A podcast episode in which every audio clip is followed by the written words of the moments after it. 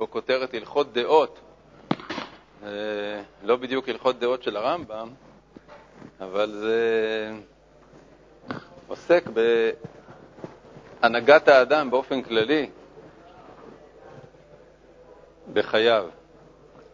ואחר שיצא מבית הכנסת, ילך לבית המדרש, קודם שילך לעסקיו, ויקבע עת ללמוד. דאמר רבא, בשעה שמכניסים האדם לדין, אומרים לו, קבעת עיתים לתורה, נשאת ונתת באמונה. רואים שמקדימים את קביעת העיתים למשא ומתן. אז אמנם בן אדם צריך לחיות, צריך להתפרנס, והטור מדבר פה אל כל בן אדם, כל ההלכות שאנחנו לומדים, ההלכות שאמורות לכל יהודי, ורוב האנשים, ככולם, קמים בבוקר וצריכים ללכת לעבודה, מה שהוא קורא פה לעסקיו. אבל רצוי מאוד שהאדם יקבע עת ללימוד לפני שהוא הולך לעבודה. כמו שמצאנו בסדר של הדברים בגמרא, כשאדם נכנס לדין, אז קודם שואלים אותו אם הוא קבע עתים לתורה, אחר כך אם הוא נשא ונתן באמונה. וקביעות העת צריך שיהיה קבוע ותקוע, בעניין שלא יעבירנו, אף אם הוא סבור להרוויח הרבה. אז ה... העיקר בקביעת ציטויים לתורה זה המושג קביעה, שזה יהיה קבוע. כמובן שיש מצבים שבהם זה לא יכול להיות בבוקר לפני היציאה לעבודה, ואז אה, יש אה, אפשרות לקבוע את העיתים לתורה בערב, אחרי העבודה, או באמצע היום אם יש אפשרות. אבל הכי רצוי זה שיהיה לו זמן בבוקר, לפני שהוא הולך לעבודה, שבו הוא עוסק בתורה, אפשר אחר כך להוסיף לזה במשך היום אחר כך. אבל קודם כל שיהיה איזושהי קביעות בבוקר. למה? כי זה נותן את כל, ה... כל הרוח למשך היום. ומכל מקום, קודם שילך לבית המדרש, יכול לאכול פת שחרית, אם הוא רגיל בו. כדאמרינן בעלמא, כדתיים בר בי רב ואי לחלה. וטוב שירגיל בו. כדאמרינן 83 מיני חולאים תלויים במרה, וכולם פת במלח וקיטון של מים שחרית מבטלתן. ומצווה להנהיג עצמו במידה טובה, בהנהגה טובה, לשמור בריאותו, כדי שיהיה בריא וחזק לעבודת הבורא יתעלה. אז פה יש באמת משהו מהלכות דעות של הרמב"ם, והוא העניין של שמירת הבריאות. שמירת הבריאות זה לא מצווה בתורה, לא רואים ב, במניין המצוות מצווה כזו שמירת הבריאות, אבל זו סברה פשוטה, הרי אדם לא יכול אה, לעבוד את השם כאשר גופו אה, לא מאפשר לו את זה, לא ללמוד ולא לקיים מצוות וכו'. אז אה, זה מה שהרמב"ם אומר, הואיל והיות האדם בריא זה מדרכי השם, כי אי אפשר לעבוד את השם כשגופו חולה, לכן בתור הכשר מצווה, יש מצווה לשמור את הבריאות. כלומר, לא מדברים פה עכשיו על שמירת הנפש. שמירת הנפש יש מקור בגמרא. נשמרתם מאוד לנפשותיכם, שלא יהיה מצב שבן אדם יכניס את עצמו לסכנה. אבל לא מדברים עכשיו על סכנה, מדברים על הרגלי חיים בריאים. שמה פירושם? שפירושם שיהיה לך אה, צלילות דעת, שיהיה לך כוח פיזי לעשות את הדברים, שיהיה לך יישוב הדעת במובן הפשוט, לא במובן של אה, סכנת נפשות. וזאת מצווה שהיא הכשר למצוות אחרות. אז כדי שיהיה בריא וחזק לעבודת הבורא, צריך להנהיג את עצמו בהנהגות בריאות טובות.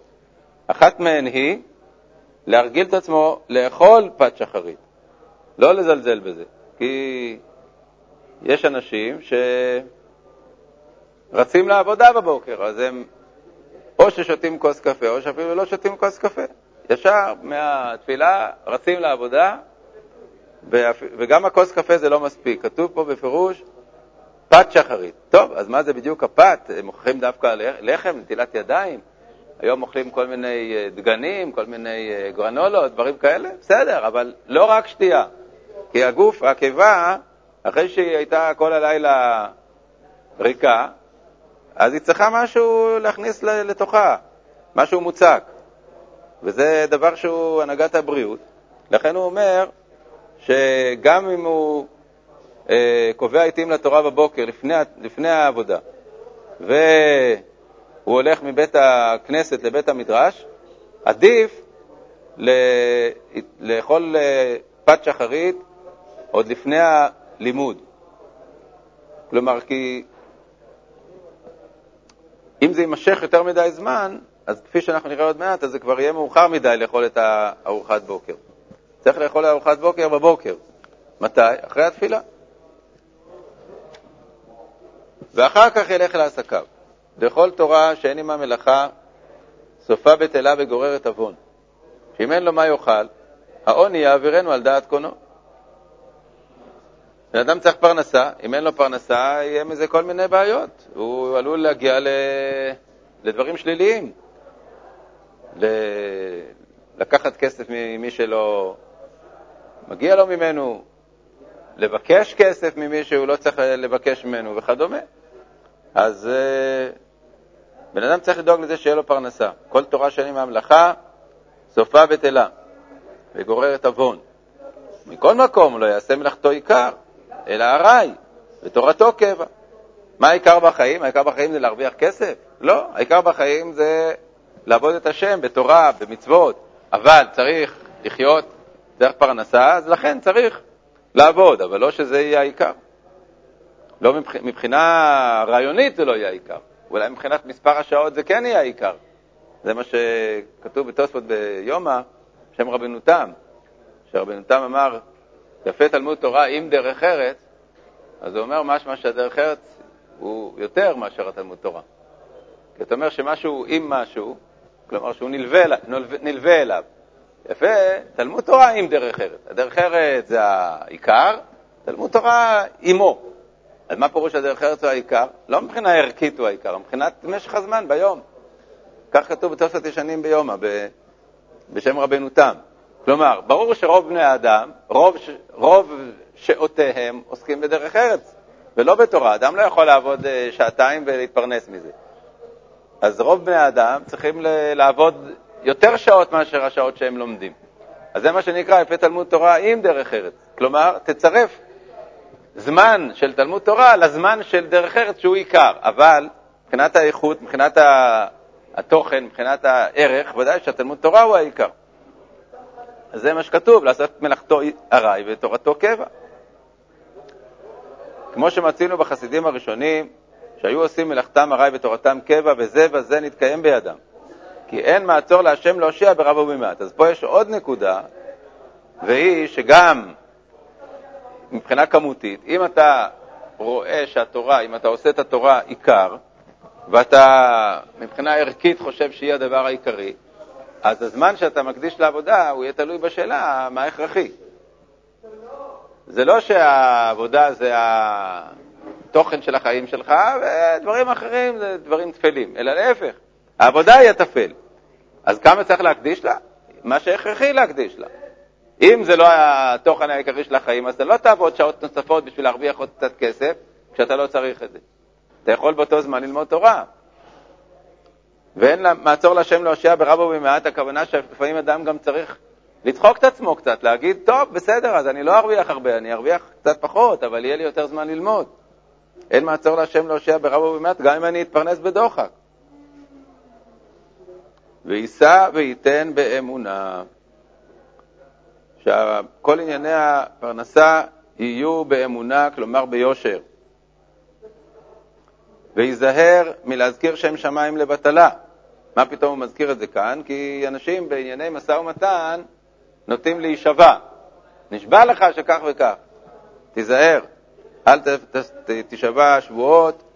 בכל מקום שנשבעים שבועות, יכול להיות שבועות שווא ושבועות שקר, וייזהר מלהזכיר שם שמיים לבטלה, שבכל מקום שהזכרת השם מצויה, שם מיתה מצויה.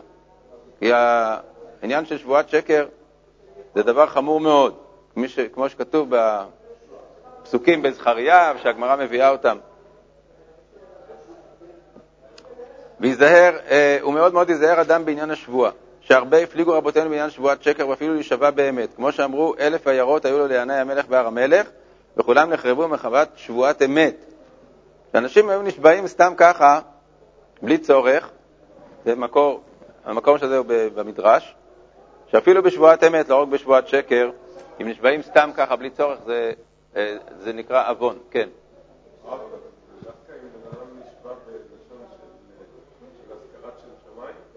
סתם אדם אומר מחלוקת ראשונים אם יש בכלל שבועה בלי אזכרת שם שמיים. יש ראשונים שאומרים שבלי אזכרת שם שמיים זה בכלל לא שבועה. אין בכלל שבועה בלי אזכרת השם. אבל uh, ברור שמדרבנן uh, אסור גם להישבע בלי אזכרת השם, אז לכן רצוי להיזהר מכל הלשון של שבועה. וייזהר מלהשתתף עם הגוי, דשמא יתחייב לו שבועה, ויישבע בשם אלוהיו, ועובר משום לא יישמע על פיך. ומי הוא, אם נשתתף עמו הגוי ונתחייב לשבועה, יכול לקבלה.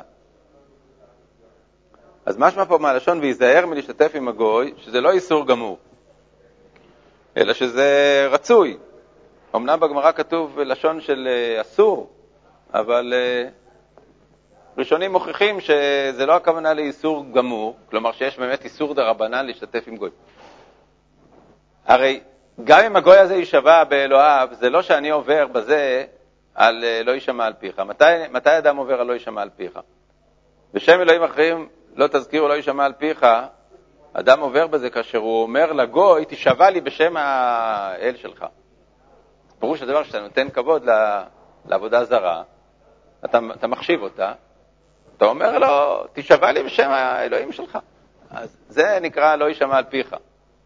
אבל כשאתה עושה איתו שותפות, וכתוצאה מזה הוא יבוא להישבע, בלי שאתה אמרת לו, תישבע לי בשם אלוהיך, הוא יבוא להישבע בשם אלוהיו, זה כמובן הרחקה, זה לא איסור דאורייתא. אז כתוב שרצוי בכלל לא לעשות שותפות עם הגוי, כי הגוי עלול להגיע למצב שהוא יישבע בשם עבודה זרה. אבל אם ישתתף עמו הגוי, אז, והוא יתחייב לו שבועה, אז ה, אתה לא אומר לו איך להישבע. אתה אומר לו, שמע, אתה חייב לי כסף. ואז הגוי אומר, אני אשבע, אני אשבע שלו. אז מותר, לה, מותר לקבל את השבועה, ככה פוסק הטור. יש בזה מחלוקת ראשונים, זה באמת מחלוקת בתוספות בעבודה זרה. הרשב"ם סובר שאסור לקבל שבועה, כלומר שאם הגוי אומר לך, אני אשבע, אז תגיד לו, לא, תודה, אל תשבע, אני אשלם לך. שאסור לך, אסור לך ל, ל, להסכים שהוא יישבע. אבל uh, רבנו תם חולק ואומר שאם אתה לא אומר לו, אתה לא אומר לו איך להישבע, הוא אומר אני אשבע, תישבע. אתה לא צריך להפסיד כסף בגלל זה. ואשרי מי שאפשר לו להיזהר מלישא וליתן עמהם ביום עדם, שלא למכור להם דבר המתקיים, ושלא לקנות מהם דבר שאינו מתקיים, ושלא לקבל מהם דורון, ושלא להלוותם בלא ריבית ושלא לפורען, ושלא להיפרע מהם מלווה בשטר. כל זה, זה הדברים שהגמרא בעבודה זרה אוסרת לעשות ב, בימים שקרובים ליום עידם של הגויים, דהיינו ליום חגיהם. למה? כי אז הם, אה, הם, אה, כל דבר שהם מרוויחים בעסק, אז הם באים לתפילה ב, ביום עידם ומודים לה, לאלוהות שלהם. אז אתה כאילו גורם להם אה, להגביר את, ה, את העבודה הזרה שלהם. אז זה דינא דגמרא, דינא דמשנה במסכת עבודה זרה, שלושה ימים לפני ידיהם אסור לשאת ולתת עמהם, והסיקנא ובגוליים אסור אלא יום עדם בלבד. הגמרא אומרת שבחוץ לארץ אסור רק ביום של החג עצמו ולא, ולא לפניו. ומי הוא? אין כל אדם יכול לעמוד בזה. גם גם uh, באותו שהוא, יום שהוא יום עדם, אומר הטור שזה בעיה קשה בחוץ לארץ. כי יש להם הרבה חגים. הוא מתכוון כמובן לנוצרים, לחגי הנוצרים. והנוצרים נחשבים כעובדי עבודה זרה מעיקר הדין. זה בעצם הגמרא אומרת. הגמרא אומרת בפירוש שיום ראשון זה נקרא יום עדם. גמרא בעבודה זרה, בדפוסים לא מצונזרים, כתוב שם בפירוש ש... שיום ראשון זה נקרא יום דם, ואז אה, יוצא שכל יום ראשון אסור יהיה לשאת ולתת עם הגויים, כאשר היהודים האלה היו חיים בין הגויים והמסחר שלהם היה עם הגויים. אז אומר הטור, מי הוא אין כל אדם יכול לעמוד בזה. וגם רש"י התירו, שאין הגויים עכשיו עובדי עבודה זרה. אז uh, יש פה יסוד חדש לגמרי, דהיינו אותם הנוצרים הקדמונים שבזמן חז"ל, הם היו נחשבים עובדי עבודה זרה, כי הם התחילו את הדת הזאת, שהאמינה באלוהותו של אותו האיש ובשילוש וכולי, בצורה של עבודה זרה. אבל רש"י אומר שהגויים עכשיו, דהיינו אלף שנה יותר מאוחר, הם כבר לא נחשבים עובדי עבודה זרה. אלא מה? מנהג אבותיהם בידיהם. וזה גם כן מקורו בגמרא, שעובדי העבודה הזרה שבחוץ לארץ הם נחשבים כמנהג אבותיהם בידיהם, דהיינו שהם כבר לא, הם כבר לא יודעים בדיוק מה המשמעות של, ה, של הסמלים הדתיים שלהם, הם מדברים על, על אלוהים, ויש להם כל מיני מנהגים של, של פולחן, אבל זה לא שהם באמת עכשיו מתפללים אל איזה אל אחר ומתכוונים אליו, ואפשר לקרוא לזה מצב שהם לא עובדי עבודה זרה ממש.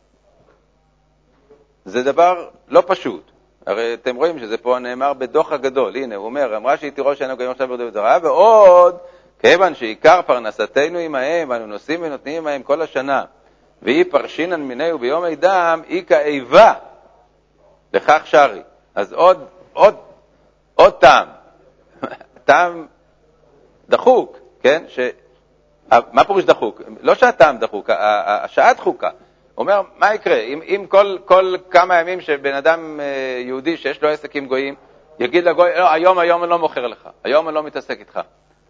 אז הגוי אה, ישנא את היהודי, מה הוא יגיד, מה הוא עושה ממני צחוק? מה כל פעם הוא יגיד לי, היום אני לא מתעסק איתך? אז איבה זה טעם שצריך גם כן לחוש לו.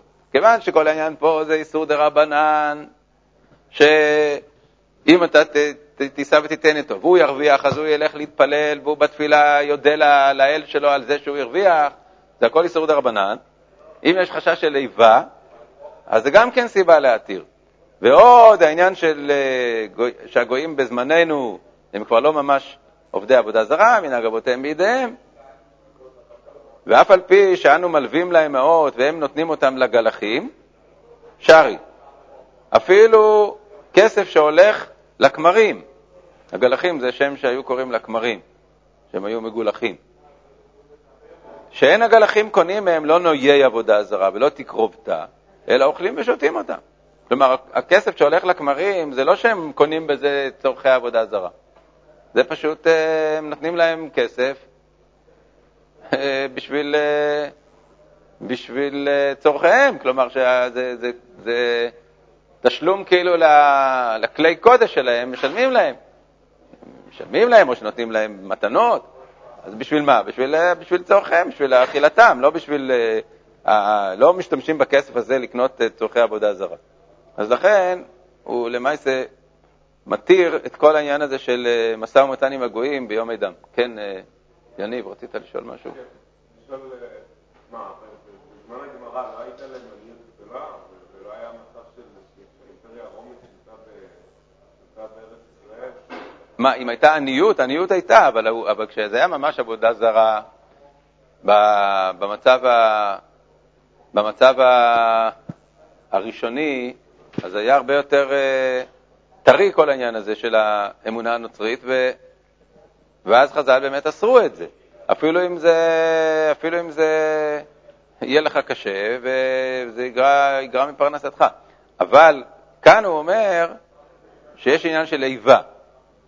יכול להיות שהאיבה לא היה קיים בזמן חז"ל, כלומר, כיוון שהיהודים היו נשלטים, הם היו, הם לא, הרומ, מי שהיה פה בארץ אז, הרומאים או אחרים, הם לא היו סומכים על היהודים בפרנסה שלהם. בחוץ לארץ לפעמים היו סוחרים יהודים שהם היו סוחרים בכל מיני דברים, למשל ביין. מה שרש"י ורבנו תם מדברים זה על היין, הם היו סוחרים ביין. יש ספר מעניין שכתב רב חיים סולובייצ'יק, הבן של הגרי"ד סולובייצ'יק, שהוא היסטוריון והוא תלמיד חכם, כתב ספר על, ה, על העניין של היין בתקופת הראשונים, בשם יינם, שם הספר הוא יינם. והוא מדבר על, ה, על התהליכים שעברו בענייני הלכות יין נסך. כי באותם הימים התעשייה של היין זה היה, זה היה משקה, היו שותים יין, זהו, זה, זה צריך להבין. או מים, והמים לא היו בדרך כלל כל כך אה, ראויים לשתייה ב, ב, במקומות כאלה, היו בעיות של אה, זיהומים ושל מחלות אה, שמתפשטות בגלל מי בורות וכדומה. היו שותים כמו שהיום אתה, אתה רוצה לשתות משהו, מה אתה שותה? קולה, מיץ, אה, משקה קל. אז בזמנם לא היה קולה ולא מיץ, מה היה חוץ ממים? יין. זה היה המשקה. וזה היה מסחר אדיר ש... ש... שהרבה יהודים היו עוסקים בו. ידוע שרש"י בעצמו היה, היה לו, הוא היה סוחר ביין, לו, היו לו אה, כרמים, ומשפחתו אחריו. אז אה, בשבילם העניין של היין וכל הפעולה של אה, הפקת היין, של ייצור היין, שוודאי שעסקו בזה גם פועלים גויים, זה גרם לזה שהיו המון דברים בהלכה שבגלל צורכי המציאות עשו כל מיני תת-צדקה וכל מיני קולות בענייני יין נסך, לעומת הדינא דגמרא. למה? כי המציאות השתנתה לחלוטין.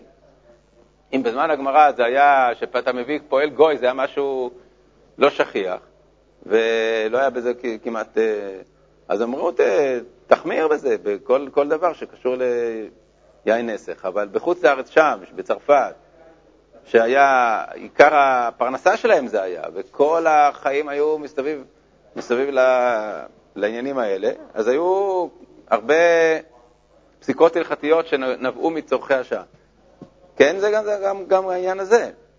הרי רש"י אומר פה, כיוון שעיקר פרנסתנו עמהם, והיו נוסעים ונותנים להם. מה אתה רוצה, שהיהודי יפתח חנות ו- ו- וכל פעם יבוא אליו איזה גוי ויגיד לו, לא, סליחה, אני לא מוכר לך?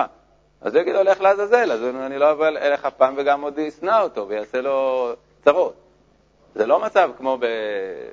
בארץ, שאתה יכול להגיד, אה, אני לא מוכר לגויים.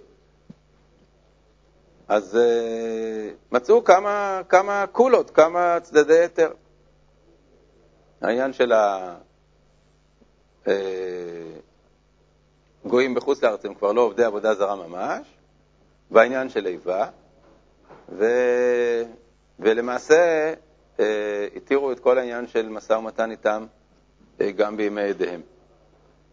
הוא אומר, אשרי מי שאפשר לו להיזהר מלישא ולטענים. זה לא כל אחד יכול, זה מידת חסידות בזמן הזה. כל זה ב... בין הנוצרים. בין הישמעאלים זה אחרת, כי הישמעאלים, אז ה... הרמב"ם ועוד אה, ראשונים אומרים שהם לא עבודה עבודה זרה בכלל. אין בהם בכלל אה, את הבעיה הזאת. אבל אצל הנוצרים, כיוון שזה בגמרא כתוב שזה כן עבודה זרה, וגם ידוע שככה המציאות, שהם uh, מאמינים ב... לא מאמינים באל אחד בעצם, מאמינים בשילוש וכל מיני דברים. אז אמנם היום זה כבר כאילו uh, יותר קל, אבל עדיין uh, זאת הבעיה של uh, כל דיני העבודה זרה שקשורים uh, דווקא לנוצרים ולא לא, לא למוסלמים. וכשתגיע שעה רביעית, יקבע סעודתו. אסור לאחר את הסעודה יותר מדי, כלומר, מה זה אסור? מבחינת הנהגת הבריאות, ואמר רב פאפה שעה רביעית זמן סעודה לקולי. ואם הוא תלמיד חכם ועוסק בלימודו, ימתין עד שעה שישית, כלומר, יכול להמתין עד שעה שישית. דתניא שישית מאכל תלמידי חכמים, ומשם ואילך לא יאחר, דאבה כזורק אבן לחמת. זה כבר מזיק לבריאות אם אתה אוכל רק בשעה שישית, כלומר, אחרי שעה שישית, אחרי שכבר עובר, עוברות שש שעות מה, מהנצח חמה. ואני מילי, דלא תימידי בצפרא, אבל תימידי בצפרא לטלן בה. אם הוא אכל איזה, איזה דגנים בבוקר, משהו כלשהו, חוץ משתייה, בבוקר, אז זה בסדר, הוא יכול לאחר את הסעודה, אבל אם הוא לא אכל כלום, אז סתם אדם, היא לא יאחר משעה רביעית, ותלמיד חכם, דהיינו, תלמיד חכם הכוונה לא אחד שהוא קובע עיתים ואחר כך הולך לעבודה, אלא אחד שהוא כרגע רוב היום לומד. תלמיד חכם שהוא לא הולך לעבודה, הוא יושב ולומד. בן ישיבה, רב שיושב ולומד, אז עליו נאמר שהוא יכול לאחר את הארוחה עד שעה שישית ולא יותר.